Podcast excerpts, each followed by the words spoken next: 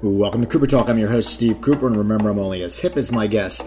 I gotta tell you something, people. Uh, the best thing on TV, I watch a lot of TV. Sunday nights is the best TV, and I gotta tell you because it's uh, it's got the Vice Principals on HBO, Ballers. I enjoy Ray Donovan. Uh, Roadies, you know, I'm not really sure about Roadies. Some episodes hit, some miss for me.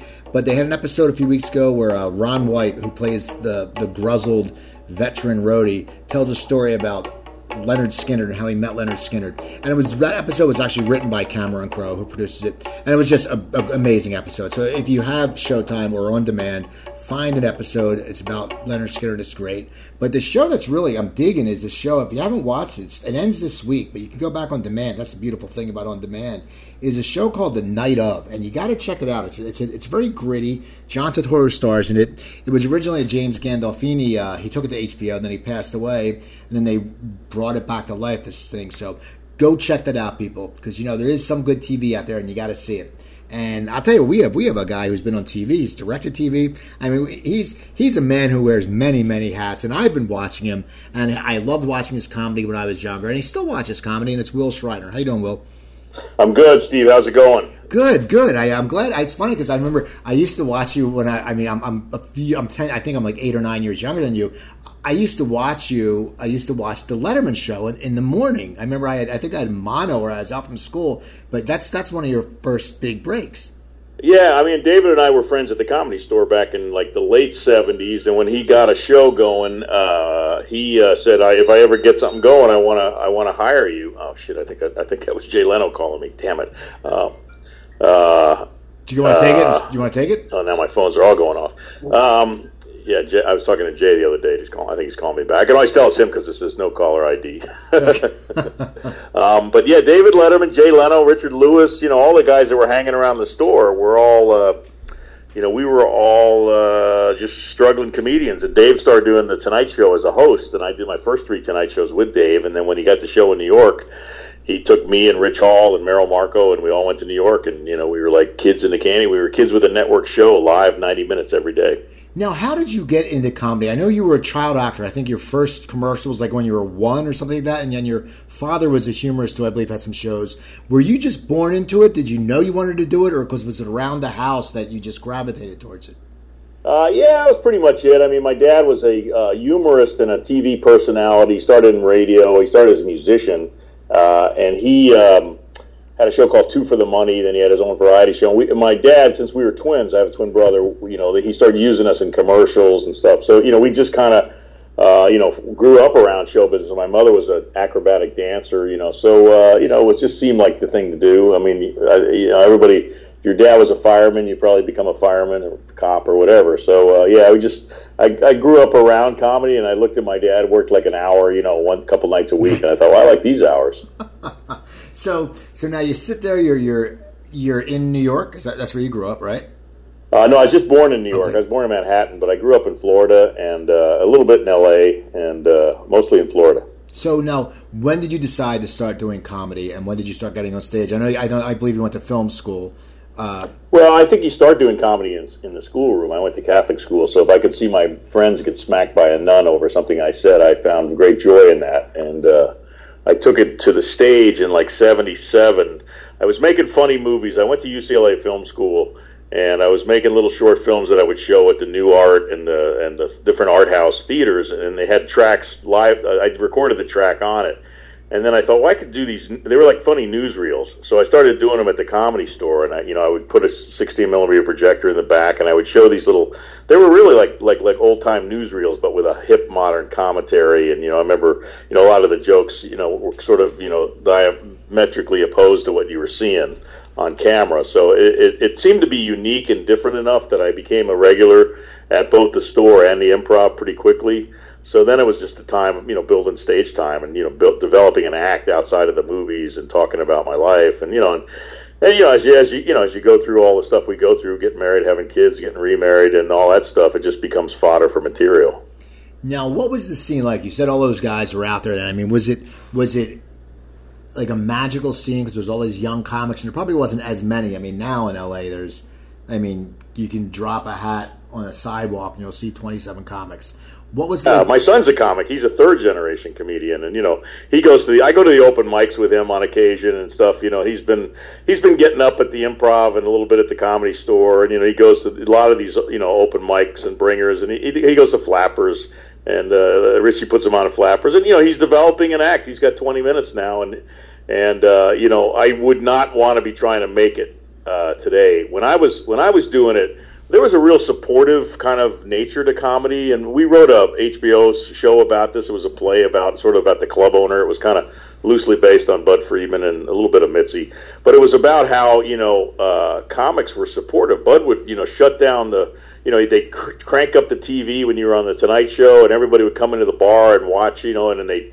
cheer if you got over to sit with Johnny, and Bud, Bud would buy a round of drinks, and you know we all went out at, at night. We went to fa- uh, what is it, Cantor's on Fairfax, and we would all like help each other with their bits. You know, we, it was a very collaborative and, and supportive, but there were only about two or three hundred comedians in those days, so you knew everybody, and you knew everybody's routines, and you know guys like Tom Dreesen, who were sort of the you know, a little more successful. They were ahead of me, Jimmy Walker, Shandling, some of these guys that were already, you know, had good acts you know, those guys were, you know, very giving and, uh, you know, today it's a little darker environment. Everybody's, you know, you know, pissed off about everybody else's success, and you know, I mean, there's room for everybody. I mean, there's so much TV now. There's so much, you know, there's so many outlets for, uh, you know, for expression and, and, and creativity that I mean, but, you know, the internet has opened it up. I mean, you know, you can have you what you're doing. You got your own show. You know, you you, you know, you don't have to wait around for somebody to give you a show now. You, you people just give you, you know, you, you just create your own future and uh, YouTube and and and you know a lot of the and a lot of these uh, channels are giving people you know opportunities to go to the next level. You know, it's also bringing a lot of crap on. You know, there's a lot of wasted time on YouTube, and uh, you know, I mean, I, I still think you have to be entertaining. You have to have interesting characters. You have to have a story to tell. Otherwise, you're just you know you're, you're not really servicing you know an audience. Well, I think yeah, I think it's changed too with the comedy because I did comedy in the Philadelphia area from like mm-hmm. '88 to '95 and there was two clubs, the Comedy Works and Comedy Factory Outlet.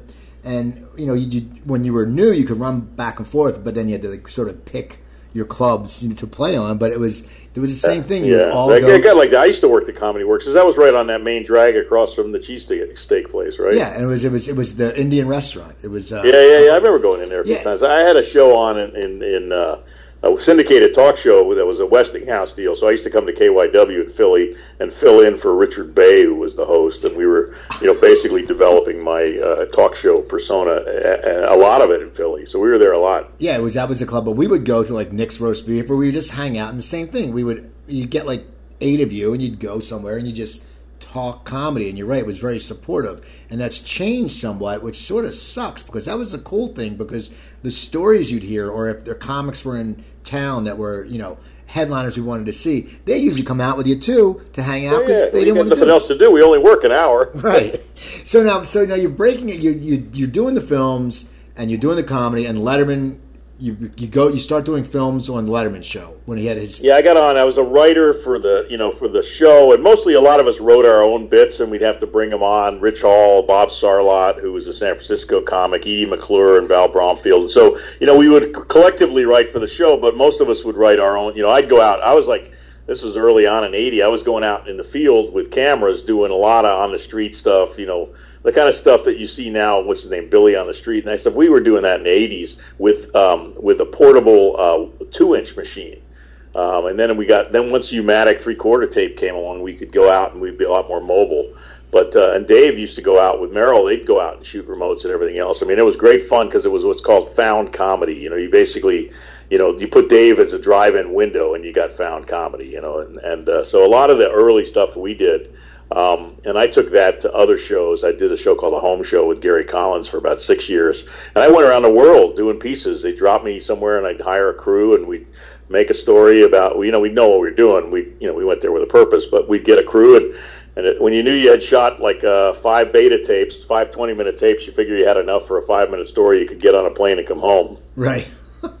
so now, as you're doing the stand up, when with when you said you were on the Tonight Show and Dave uh, hosted. Was that your first three appearances were with Dave as the guest host? Yeah, my first two, my very first two, I came out on the Tonight Show and just showed a film in the desk spot in what's called the second spot, the panel spot.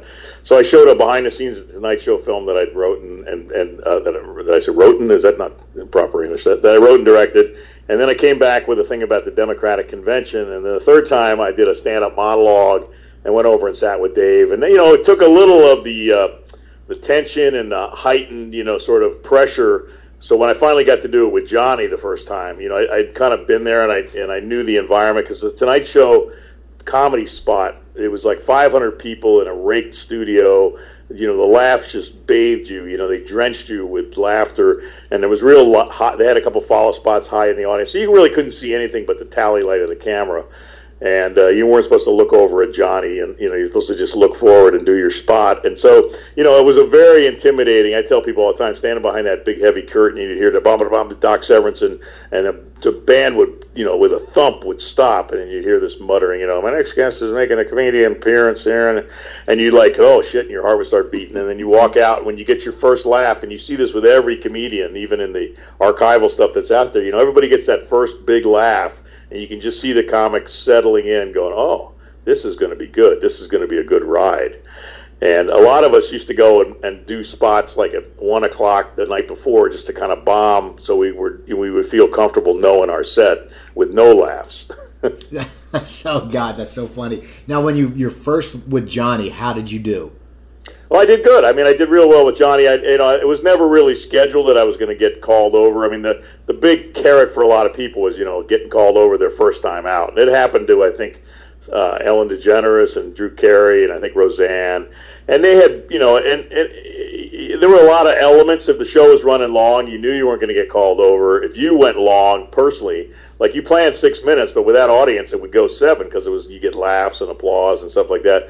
So I would always, you know, suggest to people plan five minutes, you know, because maybe you'll leave yourself 30 seconds of free time that Johnny will call you over. So I did about two or three before I got called over, and then I, uh, then, then, you know, then it was pretty much understood you come over every time. And then I got to a point where I was I was doing a movie with for Francis Coppola called Peggy Sue Got Married, and I just came out like as an actor, you know, without doing any stand up, and just sat on the panel and it was funny. And that was like to me that was like oh now I've really made it. I'm like you know I'm like Dick Cavett. I'm like you know Steve Martin. We just come out and we sit down. You know. now, that's true. Now when you got the initial show with Johnny. Did your stand-up career change, or had it already changed because you had already done it, even though it was with David? No, no, it was like it was like winning America Idol back in those days in the eight, late seventies, early eighties. When you did the Tonight Show, the next day, you know, you're getting your laundry and the guy saw you, and you know, you're in a market and people go, oh, "I saw you at the Tonight Show." And then my, I got a gig opening for uh, Paul Anka at the Aladdin in Las Vegas. I think after my first Johnny Tonight Show, and I was there for like a week with him. And you know, all of a sudden things start coming in, and then you know, you start getting booked in other casinos. In those days, you know, the aspiration of a comic was to get uh, you know, opening act status in, in bigger paying venues. So we all would go to either Vegas or Tahoe or Reno or Atlantic City and, and be an opening act.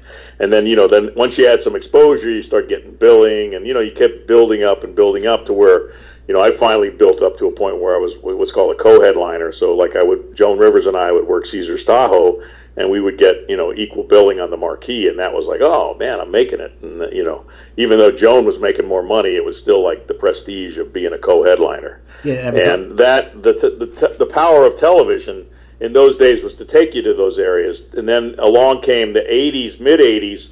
When Roseanne got her TV show and, and, and Drew Carey and, and uh, uh, uh, Brett, Brett Butler and Tim Tim Allen and all these guys were getting their own sitcom, and then that kind of became like the the the the, the hurdle. Like I want to get on a Tonight Show with a set that shows my attitude, and then get a development deal. Now, did you get any development deals when you, for sitcoms? I know you you hosted your own show eventually, but did you at that time? Were you, did you get a development deal thrown at you? Nah, not really. You know, in those days, I, you know, I wasn't really driven to be on, and it's stupid. You know, once I started directing sitcoms, I realized what a great life it is. I mean, it's probably the best life in show business. You're on a sound stage, you know, with air conditioning and people bringing you food and you know light rehearsals, and you know, and, and it's a great life. I, I was I was attracted to and it's funny because uh, Barry Sand, who produced the morning Letterman show, once said to me, "We were live at ten o'clock every morning for you know about five months, four months or something. And he said to me, you know, if Dave doesn't show up one morning, I'm going to put you in the chair, so be ready. And I'm like, oh, yeah, that would be cool. I'd like that. And uh, so I kind of just sort of leaning towards, uh, you know, being a host. And I'd, I'd, really always admired Carson so much, and you know, really sort of wanted everybody wanted that life, you know, to have their own talk show. So um, it was a weird thing because I made this little film for Letterman about my dog stealing my car and driving around the neighborhood, and Francis Coppola's casting guy um, saw it, and uh, legendary casting guy that put uh, Frank, uh, God, I'm blanking on his name, um, uh, but, but he saw me on there and uh, wanted a copy of the film. And so I went into a meeting at Warner Brothers, and he said, "You know, are you an actor?" And I said, "Yeah, yeah, yeah, yeah, sure, yeah, I'm an actor, and I've done a couple of small films and things like that."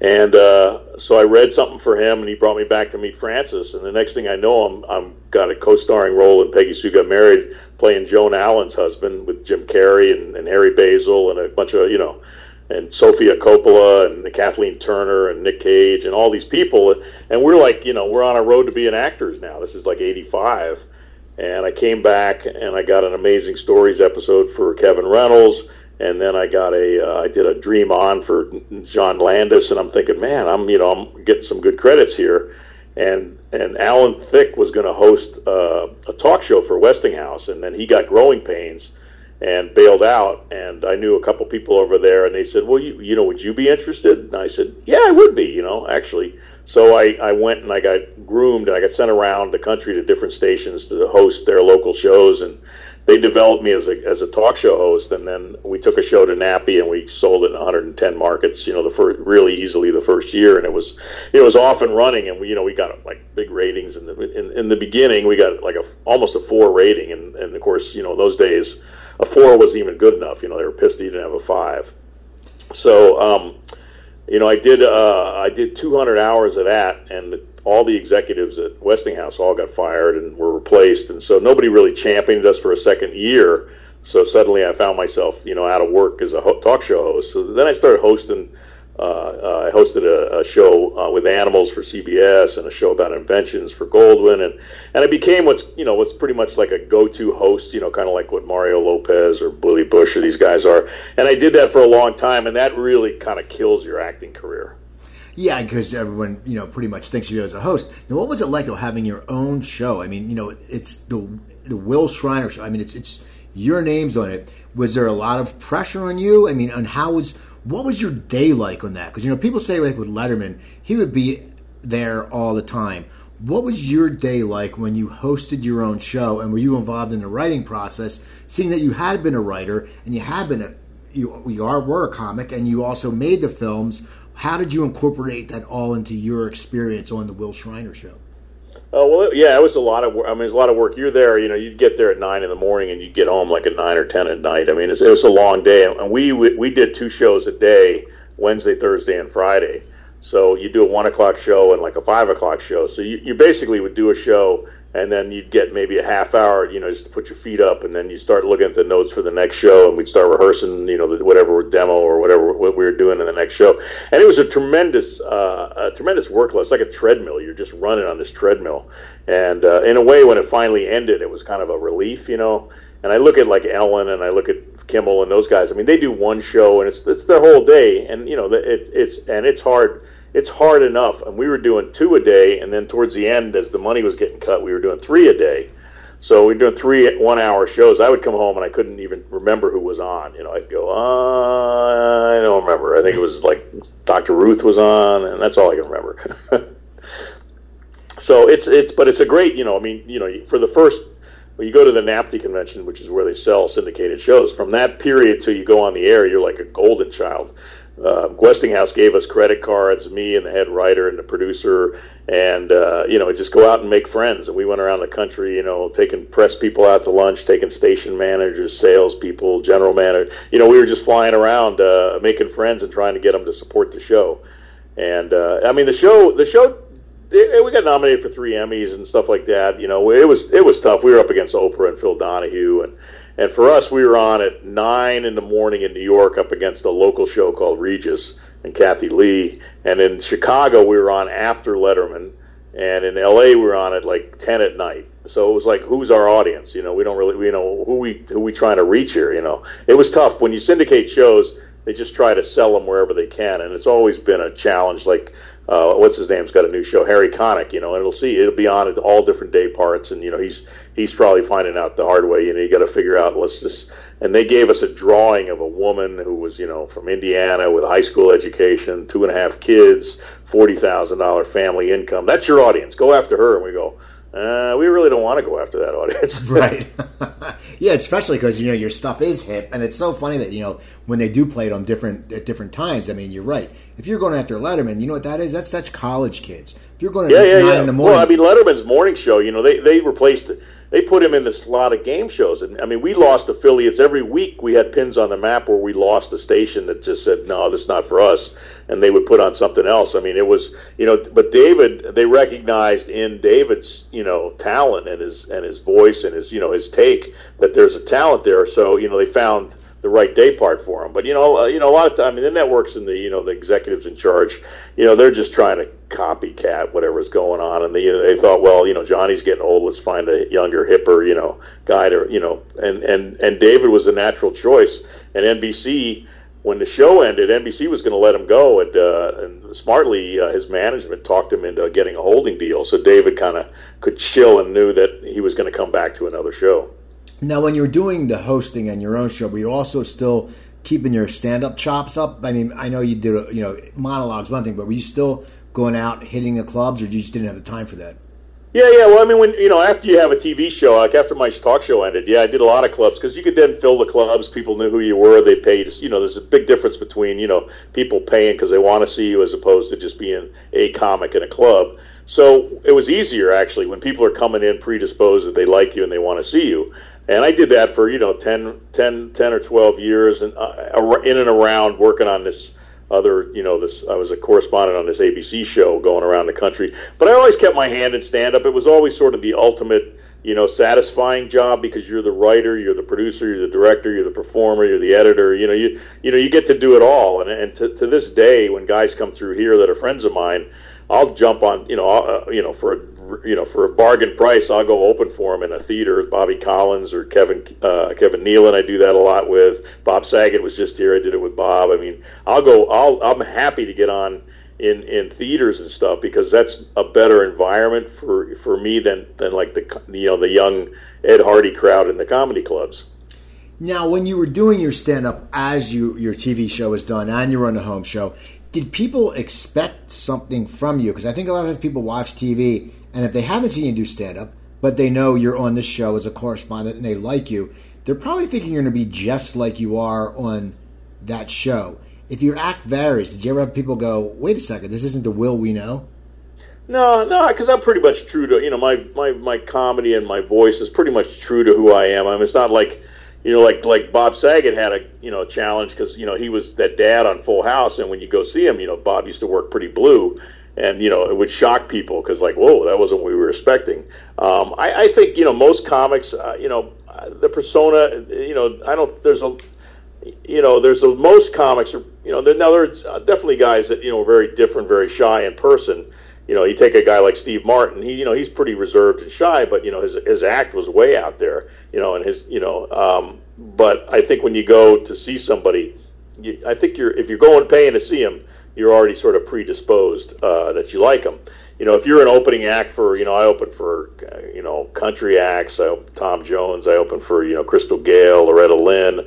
You know, so you, you know, you kind of had to be aware. And I think as a comic, your job is to kind of look at that audience and say, well, let me, you know, let me uh, let me make them laugh. Let me find a common ground. I mean, you can't just go, here's what I do, and I'm doing it whether they like it or not. I mean, I think it's I think it costs you ultimately, you know, in the success of your show. I mean, um, if I, you know, if I have to work like down here, if I work for old, uh, an older crowd, there's a lot of, you know, there's a lot of condo circuit and theaters, and you know, the crowds can be up 50 and 60 and 70. You know, you got to work a little slower. You got to kind of explain the jokes a little bit. You know, you have to use, you know, references that they're going to get. You know, uh, I, I've never, I've always kind of prided myself in, you know, what if it's a corporate crowd, learning their their corporate business and use words that, that, that, are part of their lexicon.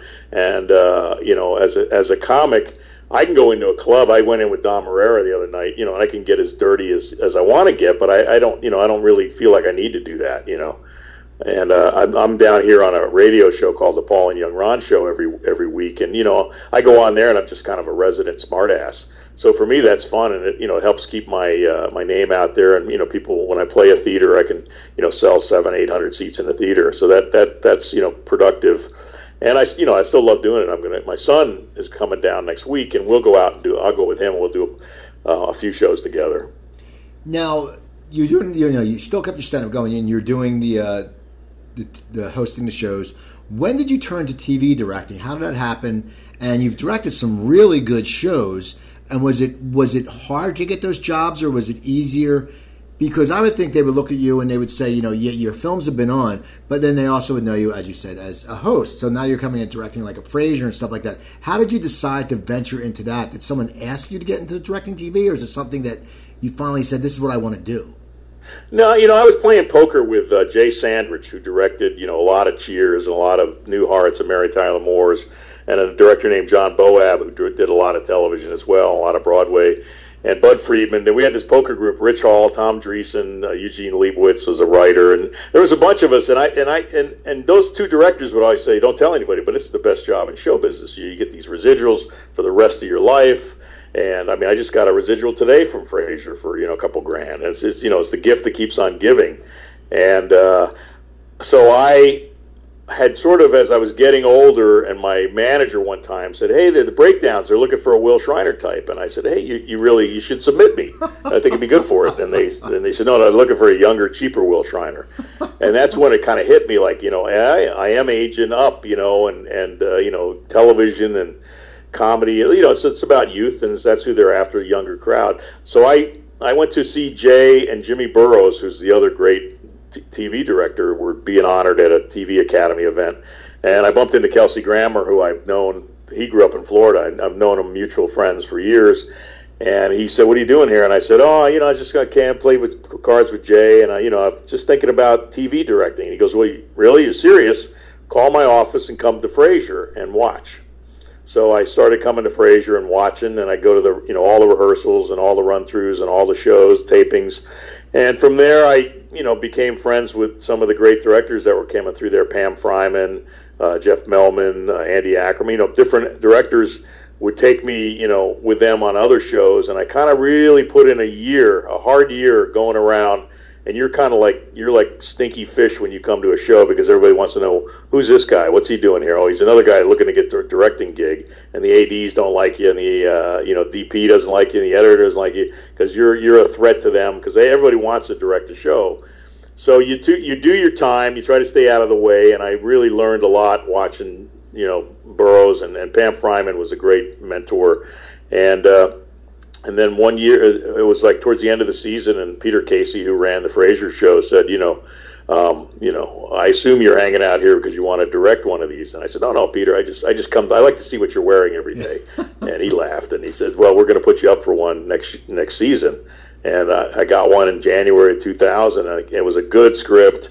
It was a good episode. It won a Writers Guild Humanitas Award, and uh, and I did a good job. And and then I got another one. You know, you get one Frasier, then you get two, then you get four, then you get six, and you know, I just kept building my resume on shows. And I went to, with Ted Danson had a show called Becker, and I went over on Encore with uh, Nathan Lane had a show, and I went and I observed, and I got opportunities. I got an opportunity to direct Everybody Loves Raymond and then Norman Steinberg, who was a great writer and wrote a lot of great movies, was running Bob Saget's show, and Bob had a show on the WB called Raising Dad. So I went over there and directed uh, three, and then they offered me the whole rest of the season when they got picked up. And of course, I, I took as many as I could, but I was still doing Frasier and Becker, and I knew those shows would see you know a long shelf life. So I stayed with the good shows and did as many other shows as I can. I had Wife and Kids. I did a Gilmore Girls. I did oh, Two Guys, a Girl, and a Pizza Place, and Oh, there were a bunch of shows. You know, you just kind of picked them up as you could because you know, you, at, at those days there were a lot of sitcoms and, and everybody couldn't work. There's there's now there's even more sitcoms, but it's it's a different kind of style. They're not the multi-camera shows that were of you know the Friends and the Frasiers and the you know the Raymonds were all shot four cameras in front of a live audience. A lot of shows now are done single camera, you know, and usually one of the showrunner writers producers, you know, they do a lot of them themselves because it's it's easier. Um, you know, I was talking to Steve Levitan once. I was trying to get on Modern Family, and he says sometimes it's easier for ju- us to just do them than to have some tell somebody else how you want to do it. You know, so um, uh, you know, you just kind of keep banging your head against you know these different shows and uh, and keep building your resume, building your resume. Then uh, I met uh, Jimmy Buffett and this opportunity to make this movie, this movie called Hoot, which was a, a, a Carl Hiaasen book, kids book, and uh, so I, re- I read the book and I said, "Just make a great movie." So well, how do we do that? And so I said, "Well, you know, you get a script if somebody wants to buy because nobody's bought the option the book." So I said, "I'll write the script if I can direct it." And so we shook on a on a fish sandwich in the Keys, and I went back and I wrote the script and I got notes from Jimmy and I got notes from Carl and then he gave it to Frank Marshall, who's a big deal producer, Kennedy Marshall, and Frank had really good notes and I so I went back and addressed those notes and then we we took it out, we took it to Walden and we sold it like in our first meeting. Now you're coming from. And so now we're off making this. Now we get to make this movie. So I start casting it, and there was a little girl in, in Bob Saget's show, the daughter named Brie Larson, and I just always loved her, and always saw her as so talented and vulnerable.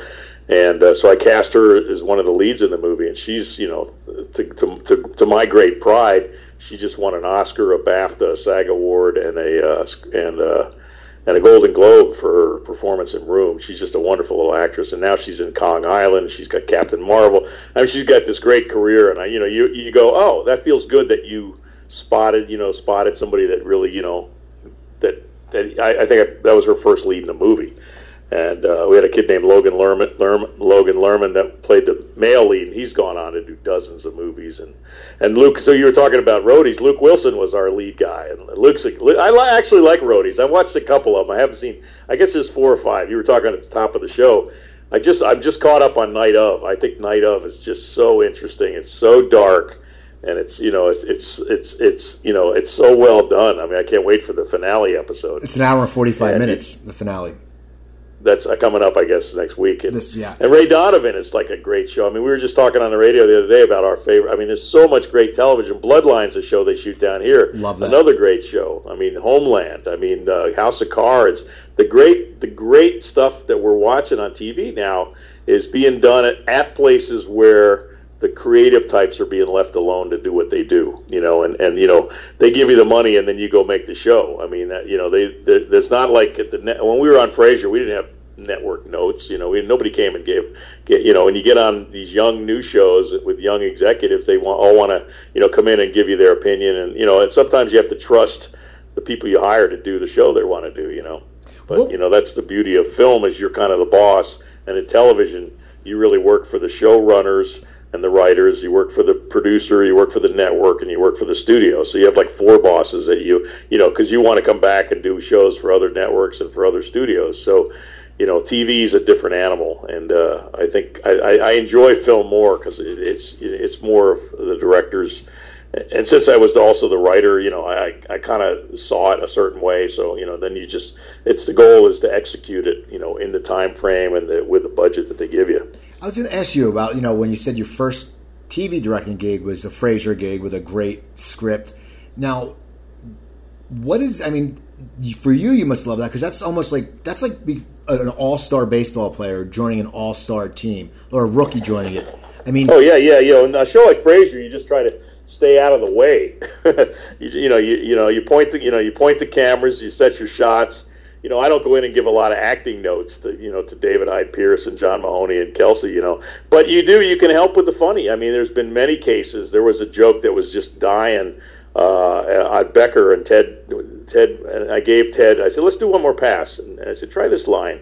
And it got a huge laugh. Uh, and sometimes it gets a huge laugh because it's different, but sometimes it gets a good laugh because it's better. So it got a big laugh, and the showrunner came over to Ted and goes, "Hey, Ted, great ad lib." And Ted pointed at me. He goes, "That was Will." And I and I looked at the showrunner, who I had a good relationship, Dave Hackel, and I said, "Hey, little free funny. What do you, you know, no charge on the house." But that, you know, that was a helpful thing for me as a TV director was to bring, you know, I, I do think I know where the laugh is, you know, and I can mark a script when I hear it at the table read, uh, where you know where I think the laughs will be, and you know, and and and you're an asset if you know when when I remember I was doing Norm Macdonald's show and Bruce Helford, who's you know done a lot of shows and is a great showrunner. You know, they would just stop and you know rewrite if something died, and uh, you know the audience would sit and the warm up guy would try to keep them busy, and you know we we sometimes would lose the audience just because of the time. And you know, if I had a if I had a, a punchline or something I could throw in there, you know, I, it was it saved everybody time. It was a much more efficient way to work. Unfortunately, you know, they don't look at the directors to bring the funny um, because the writers that's their job. But you know, if you do, it's just I think it's an asset. You know, I, I know, I mean, you know, I know a lot of. Uh, uh, actors that are you know and and comedians Bob Gold, Bobcat Goldthwait's you know directing now and you know he's certainly a guy who knows where the funny is and uh, you know I think it's an asset over an, an AD or an editor who doesn't really you got to know how to talk to camera you talk to cameras you got to know how to talk to actors you got to know how to you got to know how to sh- cover. You got to know how to vary your coverage. I mean, it's there's a lot more to it. You know, everybody just thinks they see the quad and they go, "Oh, oh yeah, I got a master and a couple singles," and you know, it, it's it's a lot more to it, and it's also pacing and and uh, you know and and and. Uh, I, when I talk about directing in film schools and stuff, I mean I bring like a master of a scene, and then I show how I used all the cameras to isolate those reactions and those um, you know where the punchlines were where the where there were extra laughs based on reaction. When i was doing raymond phil rosenthal was very um, concerned with how you switch the audience feed. So if you if, if you're going to cut the mom marie for a la- for a reaction the audience better see that cut. They want to see that because you know a lot of times we do it as a play and there but but but phil really and and rightly so. You know, you would go up and sit with the uh, what was called the audience switcher or the technical director and say, yeah, yeah, make sure you get go for go go in on her for a shot and then come back out or whatever. So that was you know that was that was another uh, you know, and you're like you know you, you've had to chug down a quick meal, you're getting ready to do the show, and now you're sitting with the you know the TD going, make sure you do this, this, and this. So it was you know it was it's a long it's a long day, but at the end, it was a great, you know, it was a great experience. I mean, I, I've directed, you know, hundreds of hours of television stuff, but I think the sitcom is, is like my favorite. Do you think that you did the sitcom was easier for you to direct uh, because one, you had the comedy background. Two, you know, as you said, you were you were an actor. I mean, you know, you were directed by Coppola, and then you had your your talk show and your hosted show and game shows and all stuff. So you saw all kind of directors and you saw what worked and what didn't. Do you think that helped you transition into these games? It helps anybody transition. When I my first job when I was 20 years old, I worked on a movie called Ode to Billy Joe uh, Max Baer, who was Jethro on the Beverly Hillbillies, directed this movie with Robby Benson, and I was a PA for 100 bucks a week delivering scripts and running around. I said, "Can I come on location? I'll pay my own airfare. Just give me a hotel and a per diem and you know like a minimal salary." And I said, "But here's the deal: I want to work in a different department each week." So I worked in transpo one week, camera one week, sound one week. You know, worked in in in, in the office. Worked you know with the you know schlepping the actors with the ads and being a PA. And I learned like everybody's job. And I, I think that's advice I would give to anybody. I mean, the more you know about what other people are supposed to do, the more the better you are all around. So you know, for for anybody, I went and did a a show for Long Island University. We did a presentation with a bunch of film students that had written this master's program, and it was kind of a dark uh, it was uh, CBS gave us 50 grand to make this pilot. It's about a uh, oxycontin addicted fireman, and so we had all these kids, and everybody wanted to be the director, pointing the camera, but nobody, you know, like, hey, can you set a C stand over there? Can we flag that light? You know, like what, what, what?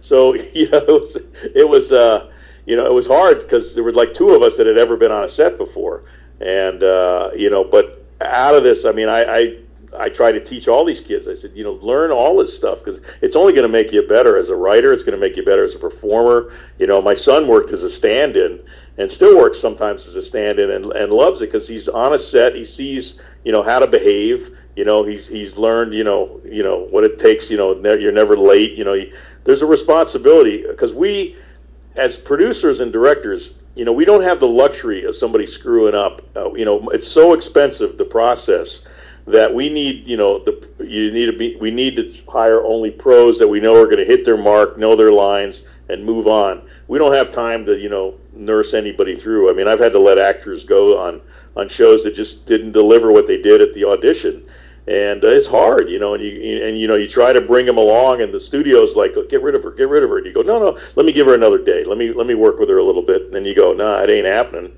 Um, so you know that's you know for anybody who's young and aspiring to be an actor or, or even a comic, you know, don't come out and phone it in, man. Know your know your stuff, work at it, come and do a sound check. You know, I, I used to bitch about the sound, and, and Gary Mulder, a good buddy of mine, he says you can't bitch about the sound if you don't come to the sound check.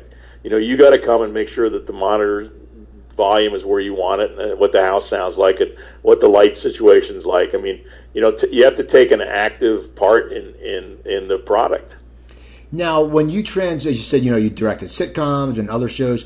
What was it like directing a drama after directing a sitcom? Because, as you said, you know, your background is stand-up comedy. You know when the laugh laugh works, you know it's going to hit. You know if the laugh doesn't work, you got to fine tune something. And it's also 22 minutes compared to 44 minutes. What's the difference when you start to direct a drama? Is there do you have to direct it a little bit differently, and because you're not working with the live crowd, and what do you right. do then? And you're doing it in a single camera, a two camera setting. Like when, Gilmore Girls was like a dramedy. You know, there was some lighter moments, there was some you know dramatic moments. Um, you know, a show like that, it's it, it's you know you, you, know, and and for a lot of us that were you know freelance directors that weren't like the show's director every week, you know, you had to kind of come in and take the temperature of the actresses and and the set and you know and who was in charge and when I went in to do Gilmore Girls, I mean, a couple times the, the little young girl, you know, I'd say, hey, you know, we're going to try and do this in a oneer, you know, and then, you know, she would walk out. I said, you, you, you seem mad when you came in. Can you, you know, like maybe have a little more fun coming in the door? And she said, whatever, you know, and you're like, okay, um, just, you know, if you can try it, you know, and if she didn't do it, I'm going to do 10 more takes till she does it. um, but, you know, you, you don't have, I, I, the point of the question, the drama, they're not really different. I mean, you're still telling the story with a lens and, and, and actors. I mean, to me, it's important. Eye line becomes important. You know, get, getting the best eye line on an actor. You know, a lot of people will upstage themselves. Um, you know, the camera, the fluidity. I mean, we live in a time now where, where the camera is so fluid. You know, I'm, but but you take a, a couple of directors like Rob Reiner and Clint Eastwood. They're not big moving the camera around. They set up a master and they do their coverage and they go in. But then you got these these fluid shows where the camera. I just saw Bourne Identity. I don't think the camera ever stopped moving. I mean, so you know, and, and with the Steadicam changed a lot, and you know, the fluidity of the smaller 4K cameras have given us a lot more mobility to do stuff, and you can you can shoot a lot more coverage, and and, and you know, and, and uh, you know, but eventually it's all got to fit together, you know, and, and knowing what editing is all about. I mean, it, it, for anybody, I mean, I, I used to cut a lot of stuff on a Moviola, so I, I kind of grew up editing. So when I would shoot something, I always know how it would cut. And uh, somebody gave me a film that they shot uh, and, and said, "Can you cut this?" I'm like, "Well, the guy that shot it didn't really, um, you know, give us a lot of choices here. Nothing matches." So I don't know. I don't, I don't want to get too serious about it all, but I do love. I do love. I mean, your show. You know, you're a comic. You know, I mean, it's all about making people laugh going out. I mean, there's no better joy than you know having a you know a thousand people in a room and you're at the focus and there's no drink service and there's no thing and they're hanging on every word. I mean, that's what that's why we all try to do theater. You know, all try to play in theaters. I mean, I think I'd love to do a one man show on Broadway sometime. I mean, that that's my goal is, is I'm working towards something like that one day. Now, with the movie, you said about the movie Hoot, when you had to write that, had you written screenplays before? Had you? I mean, everyone always says, "Oh yeah, I wrote a screenplay," and a lot of us wrote screenplays, and we just put them in our drawer, and then you look at them like a year later, the first one you write, and you go, "Oh my god, what the hell was I thinking?" What was? Yeah, it? no, I'd written a couple screenplays with some friends, and I'd written a lot of other stuff. But yeah, no, I, I was working off of a book. So it was, you know, it was easier than just an original screenplay because I had a framework and I knew, you know, what the story was. I had gone when I first moved to LA in the '70s. I'd gone to this place called uh, Sherwood Oaks Experimental College, and they, I took a writing course for like 12 weeks with Rod Serling. We had uh, Francois Truffaut came and would show movies. They had Hitchcock. I mean, they had everybody. They had acting panels with De Niro, Pacino, Jimmy Caan, all on the same panel. This guy got everybody, and it was a no credit, no it was just a no bullshit film school, and uh, it was just like you learn from the best. And you know, like guys, George Carlin taught a ten week comedy class that I wow. took. Jonathan Winters taught a six week comedy class, and Jonathan, you know, as a class, we had to keep Jonathan on track. But I mean, I, I wish that I would have recorded it or kept better notes because I mean they, they had so much to share and they were into it. I, and as I bump into a few people that were in that class with Carlin, and we all just go, man, you know, uh, what you know, what what you know, what a, a wonderful uh, experience. I, I was friends with Buddy Hackett, and Buddy used to invite a bunch of young up and coming comics over to his house, and he'd make a kosher lunch, and we'd all sit around, and he'd lecture us on comedy, and it'd be like ten young comics, and and, and then Louis Nye and Poston. Tom Poston and Sandy Hackett, we'd all sit in his living room, and it was like a, it was going to college, comedy class one time Seinfeld and I were both working in Vegas. I think we were doing the Merv Griffin show at the Riviera, and Cosby was on, and Cosby invited us to come back to the Hilton and hang out before his show. And we went back in his dressing room, and this was, you know, this was a long, long time ago. And Bill and Jerry and I sat in his dressing room just discussing the art and you know, you know, skill of comedy for like an hour and, he, and then David Copperfield was the opening act, and he says, "You guys want to go up and see Copperfield? No, no, no. We, we want to sit here as long as you'll sit with us." And I mean, I mean, Bill couldn't have been more supportive. I mean, Bill's a you know was a true scholar of comedy, and and uh, you know, sadly, his career's taken such a horrible you know turn, you know, by his own de- device. But uh, I mean, he was really a fan of comedy. He was a great you know great storyteller. It's funny because he told I met him when I was a kid in, in I lived in, in Beverly Hills, and he lived up the street from a friend of mine, and he invited the neighborhood kids. We were in like sixth grade, up to his house on a Saturday. Gave us popcorn and showed us Charlie Chaplin, Harold uh, Harold Lloyd, Buster Keaton, you know, uh, some of the old Mack Sennett comedies, and just like talked to us about comedy. And we, you know, we all knew him from his albums, and it was like, you know, wow, you know, and I don't know, the, all of those influences probably have affected me over the years in terms of why why I do what I do. Now, when you started directing the movie Hoot, you know, you know, because you have it was as you said, it's a different, not what you're used to. It's a movie. How do you attack that differently than you attack a TV show? Because now it's also you've written a script. Yes, you've got notes, but you've written a script, and it's more of a you know Will Will Shriner project. I mean, now you're writing and directing. Did you find it easier to direct your own writing, or did you find it harder because you wrote it and you weren't like with Frasier and stuff like that in these TV shows. You worked on these great shows, which were you know the the scripts, the known characters. What was it like for you to just direct from? I know it's from a book, but your own words translating it. What was that experience like? Oh, you know, it, it, I, I found it easy because I'd, I'd had a lot. You know, I, it wasn't like I mean, a lot of people get their first time directing. You know, it's like you know, okay, where do we put the camera? How do we block this? I mean, you know, you you, you attack it in little pieces. I remember we wanted to start off at a beautiful location, which is this old um, sort of plantation style house. So the footage that the studio looked at the first couple days, it was, it was good performances, and it was this beautiful Florida location. And it was funny after a couple of days of looking at it, they were like, "Okay, we don't need to hang around. We don't need to, you know, these people know what they're doing. You know, you always have to convince people that you know what you're doing because you know everybody's afraid for their jobs. So for me, you know, I was pretty comfortable. And when I hired this DP, who was um, a, fellow named Michael Chapman, who had had, had been a lifetime uh, ASC cinematographer. he'd won a lifetime award. He he directed movies. He directed All the Right Moves with Tom Cruise, and he directed Clan of the Cave Bear with with uh, Daryl Hannah. And he had he had come up with that whole look, and he won an Oscar for The Fugitive. I mean, Michael was like 70 years old when I hired him, and the studio was like, "Why are you hiring this old guy?" And I'm like I'm hiring a guy that's got more experience than this whole building does. Right. You know, and he he had been an operator on Jaws and on The Godfather, and he'd worked with Gordon Willis for years. I mean, here was my collaborator who you know who I trusted and respected. So you know, I've got a great guy on the camera. I had a great first AD named Bruce Moriarty who had done Forrest Gump and Bad Boys and big movies and small movies. So that's your that's your that's your core, your AD, your first AD, and your your your DP.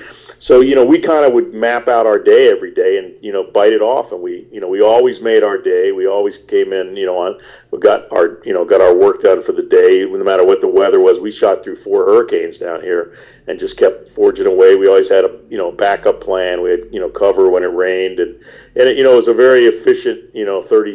I think we shot thirty two or three days, and uh, you know we we shot on Panavision 35 millimeter, which is you know now nobody does that anymore unless you're Scorsese. You know everybody's shooting digital and shooting on, but you know we we wanted to do a beautiful you know film so we all kind of came to it with the same vision and the same you know objectives. And I think you know when you're hiring a crew or when you're shooting something, whether it's a student film or whatever, you know you want to get people of like minds and who, who have you know who have you know the work uh, uh, as the most important element. Now you shot that in Florida, and you know you know now when did you decide to move back to Florida? When did you decide to leave LA, or have you been most of your career living in both places?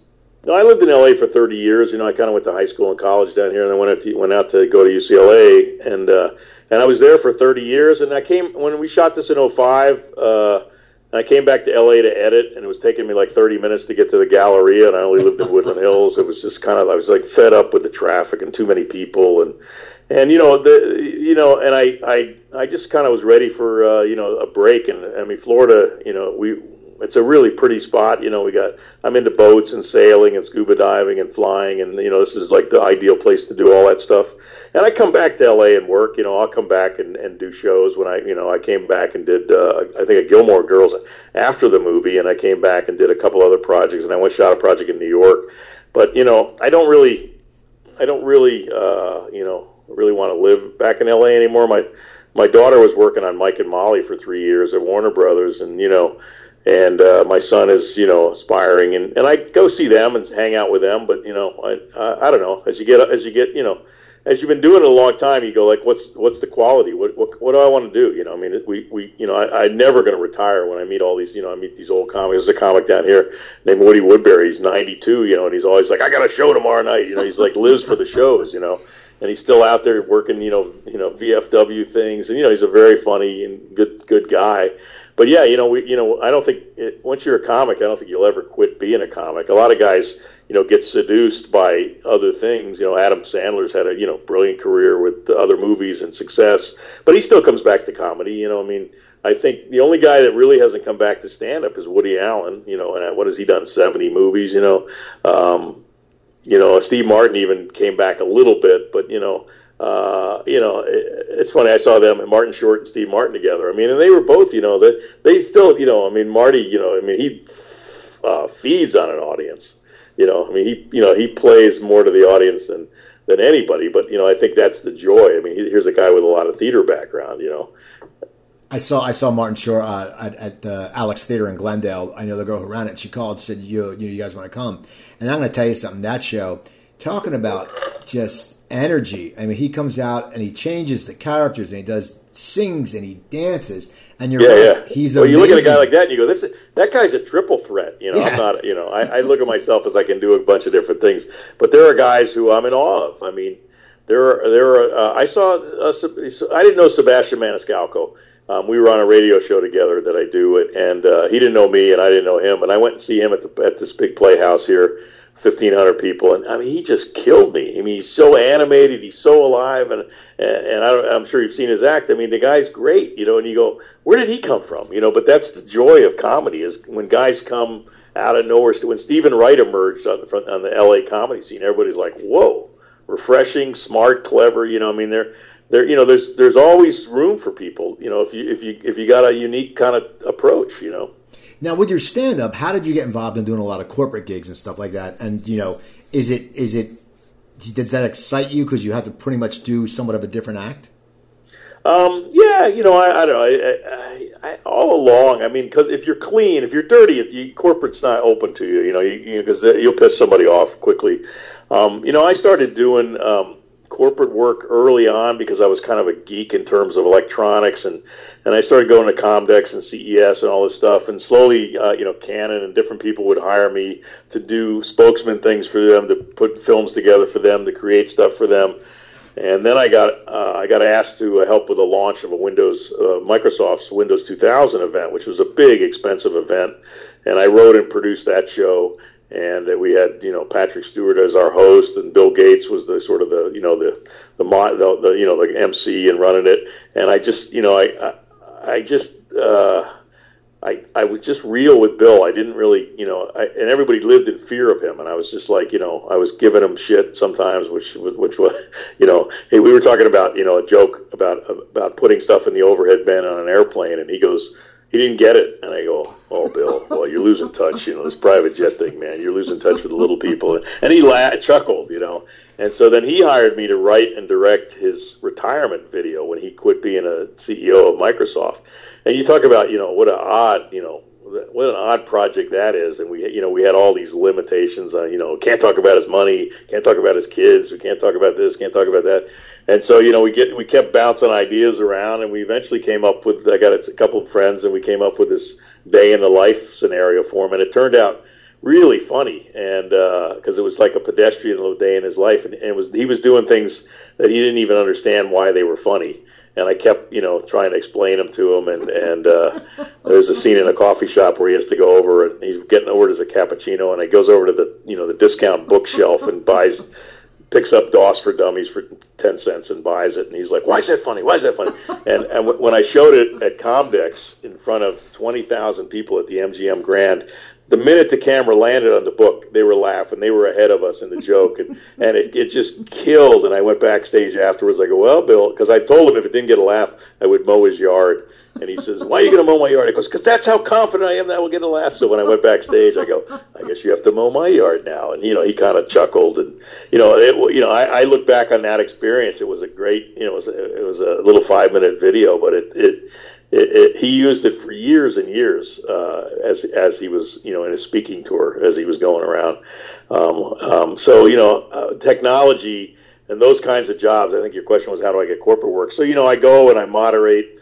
I do a thing for the ATM industry every year, and I moderate their their I MC the show. And you know, if you just keep as a as a as a moderator as an MC, you know, you just want to keep it moving, keep it light, and be you know and and be good at your job. So I I do those a lot only because they, you know, they pay the bills, and you don't have to, you know, you don't have a lot of advance, or you don't have to draw anybody. You just come in and. Uh, Kevin Nealon and I were doing a bunch of stuff in the industry, in the entertainment industry. He would do kind of a Saturday Night Live thing, and I would shoot the film pieces. And those, you know, those jobs, you know, were, were plentiful. So we, you know, we we we used to do a, do them a lot. I, I'm doing less of them now, only because I don't really, you know, I don't really want to get on an airplane anymore. Right. We got to wrap up soon. I got to ask you, when you do stand up now, have has your writing style changed through the years? Do you find yourself, you know, a lot of people who've been doing it for a while start being more storytelling instead of telling jokes. Do you think you your writing style has changed? I think when you watch other people work, like I watched Sebastian work, and I thought, God, well, those are such great stories, and he's so physical, and he's so you know animated, and you know, I've always been kind of a line comic, you know, jokes and lines, and not so much I don't tell jokes, but you know, funny observations. Um, you know, you know, I, I think I, I've always uh, tried to write a joke a day, you know, and write it down, put it somewhere. I, I've always found that, you know, it's just it's just a muscle that if you don't do it and you don't find some other, you know, and you know, I write about, you know, I, I fight with my wife a lot, and I, you know, I, I, I have this joke that I love that I said we, we fight about everything, we can't even agree on a safe word, and you know, it dies with old audiences, but, but I always, I still love it, you know. I think it's a smart joke, but you know, you got to know what a safe word is, um, you know, and uh, I, I, you know, I, I think, yeah, I think we do all, you know, we don't settle as, as the longer we do it, the, you know, we we don't settle for the easier stuff you know, and, and, and I think I have a lot of friends that wrote, you know, jokes for Letterman and Leno and those things. And I think it's always about, you know, like you come up with a, a, a setup and a punchline, and then it's all about just taking that, because it's, it's comedy's ex- surprise, you know. So it's just about taking that expectation a little far from where you think it's going to be, and that's what formulates a great joke you know, you, you, you can't, you know, I mean, you know, I mean, if you take uh, whatever, you know, I mean, God, Trump's been, you know, the easiest thing in the world. You know, you know, the, the topical stuff's great. The problem with topical stuff is it, it has a short shelf life. So for me, I go on this radio show every Wednesday. It's called the Paul and Ron Young Ron Show down here in Miami. And I, on the way in, I listen to NPR. I don't even listen, you know, and I just see what's happening in the news and write five jokes about it and get in there and you know and just come up with something. Great. Well, you know, I, I want to thank you for coming on, man. This is great. You have such a great career, and uh, your website is uh, Shriner Media. Right, Shriner Media. Go, yeah, that's it. People check that out. It's a great website. So please go look up Will's work. It's Will with one L, not two. And people, yeah, that's do, true. I, do you tweet? The second one's silent. But Steve, it's a pleasure to talk to you. You, you know, you're obviously a fan of the of the art form, and uh, and you know, keep you know, I mean, ideas share what you know, and and uh, you know make people laugh. That's you know at the end of the day, you know I mean you look at guys like Jerry and you know who've gotten Jay and these guys who you know they're pretty comfortable financially, but they still love it. You know, we get out and you know it's not, nothing like it. Well, I want to thank you for coming on. So it was great talking to you. And so people check out Will Shriner. Also follow me on Twitter at Cooper Talk. Go to my website coopertalk.net. I have 545 episodes up there.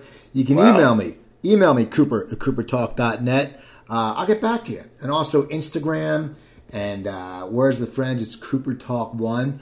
iTunes, Cooper Talk One Word. And don't forget my other website, stopthesalt.com. That's my low sodium cooking uh, cookbook, 120 easy recipes. Go buy it there. I make more money than if you buy it at Amazon, and they're easy to make. So, anyway, people, follow Will. Go to his website. Follow Cooper Talk. I'm Steve Cooper. I'm only as hip as my guest. Don't forget, drink your water, eat your vegetables, take your vitamins, and I will talk to you guys next week.